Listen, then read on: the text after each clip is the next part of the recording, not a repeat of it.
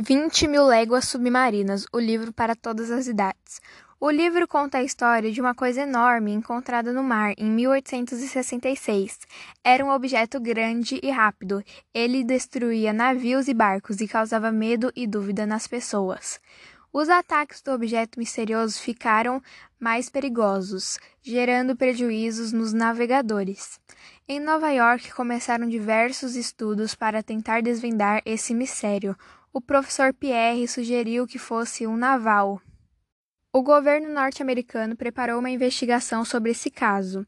O navio Abranicon esperava seus navegadores. Próximo aos mares da China, o navio se lançou na escuridão e nenhum sinal do monstro. No interior do navio, Nidland avistou uma coisa assustadora no mar. Era algo luminoso e correu para avisar seus amigos. Ordenou que lançassem os canhões imediatamente, sendo atingidos pelo ser luminoso. Pierre e Conseil se jogaram no mar na tentativa de se salvarem.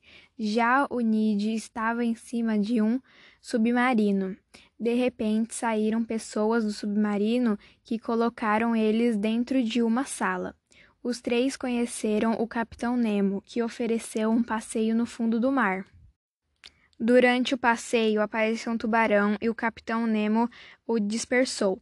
Depois disso, eles foram para uma ilha para explorar. Quando chegou lá, Nid foi direto procurar o que comer. Nid achou uma ave. Depois de um tempo na ilha, apareceram índios e eles tiveram que voltar para o submarino. Chegando lá, se despararam com um índio em cima do Nautilus e foi recebido por vários choques. Continuando a viagem, viram um enorme polvo que fez o submarino parar de funcionar. Foram até ele para tentar derrotá-lo. Com o submarino comprometido, pegaram um bote e saíram do local. Já longe viram um Nautilus afundando. Os três foram resgatados. Júlio Verne deixa uma dúvida no ar de onde está Capitão Nemo. Na minha opinião, Capitão Nemo ficou no Nautilus.